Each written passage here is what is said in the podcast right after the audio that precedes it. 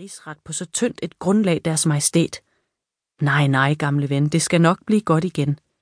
En page i en jakke, der var ved at være for kort til ham, kom hen til døren. Charles greb afbrydelsen med kyshånd. Sig frem. Deres majestæt hertugen af York ønsker audiens. Send ham ind. Clarendon hældte resten af vinen ned og kom med besvær på benene. Han lignede allermest en af de tykke rødkælke, der boede i egetræerne langs St. James' Park, med maven, der udspilede hans frakke og rokkende krop. Charles klappede ham på skulderen. Tag det med ro. Det her er over lige så hurtigt som et sommeruvær. Jarlen kiggede dystert hen mod de regnmørke vinduer og rystede på hovedet. Ikke ligesom denne sommers uvær, håber jeg. Charles tillod sig at le. Gå hjem og hvil dem. Vi taler sammen igen snart. James kom ind i det, Clarendon gik ud, og spurgte, mens han kiggede efter ham. Hvad er nu det for et vanvid? Denne anklage? Landsforræderi? Havde du hørt om, at det ville ske? Kun lidt mumlen i krone, ikke andet. Charles tilbød ham flasken, men James gjorde en afværgende bevægelse. Jeg er på vej i teatret, men vil give dig den nyhed, at skibet fra Østindien er ankommet. Bomuld, indigo, te og opium. Godt. Måske var det et tegn på nye tider, at pengekisterne blev fyldt i stedet for at blive tømt. Det kunne ikke gå hurtigt nok. Katarina sad ved ilden i sit kammer, indhyllet i et tykt sjal. Hun havde opgivet håbet om nogensinde at blive fysisk veltilpas igen i dette fugtige, kolde land. Hvis ikke hun havde udviklet så dyb en kærlighed til sin mand og sit folk, ville hun måske have været fristet til at flygte tilbage til de duftende citronlunde i sit hjemland.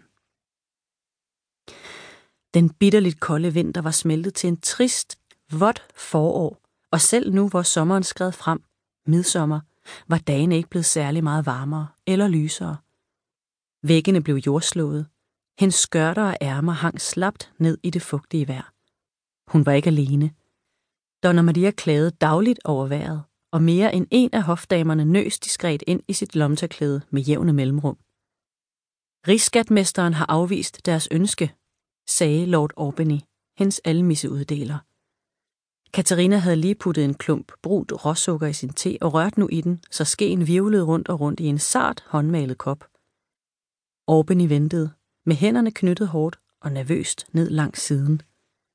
Afvist, gentog hun og løftede koppen. Øh, ja, deres majestæt. Der er lavvande i kassen. Krydderierne er ikke blevet solgt, og det tager lang tid at få indsamlet arneskatten. Han kørte en hånd rundt i luften. Det ene med det andet. Ja, hun fik et mørkt udtryk og prøvede at finde sin skjulte kræfter frem, altid bevidst om hoffets lyttende ører, som var rettet mod hende.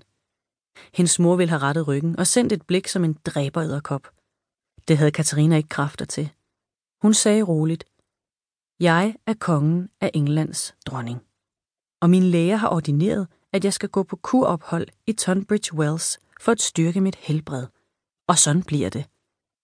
Han har tilbudt 2.000 pund, men jeg mener det alt for lidt til et så besværligt foretagende. Tak for det vise råd. Sandt at sige var det umuligt for hende at vurdere omkostningerne ved sådan en rejse. Hvor mange tjenere, hvilken slags vagt og hvilket logi hun ville få brug for. Hun tog et lille nip af sin stærke søde te og fandt styrke derved, mens hun gav sig tid til at overveje, hvad hendes næste træk kunne være. Får dette vejr der ingen ende, spekulerede hun højt. Jeg husker udmærket, at der var solskinsdag sidste sommer. England er vel ikke så trist hele året? Lyset glimtede i almisseuddelerens briller, da han vendte hovedet. Nej, deres majestæt, det er yderst usædvanligt. Man er meget bekymret for, at det vil blive en dårlig høst. En dårlig høst vil medføre fattigdom i landet.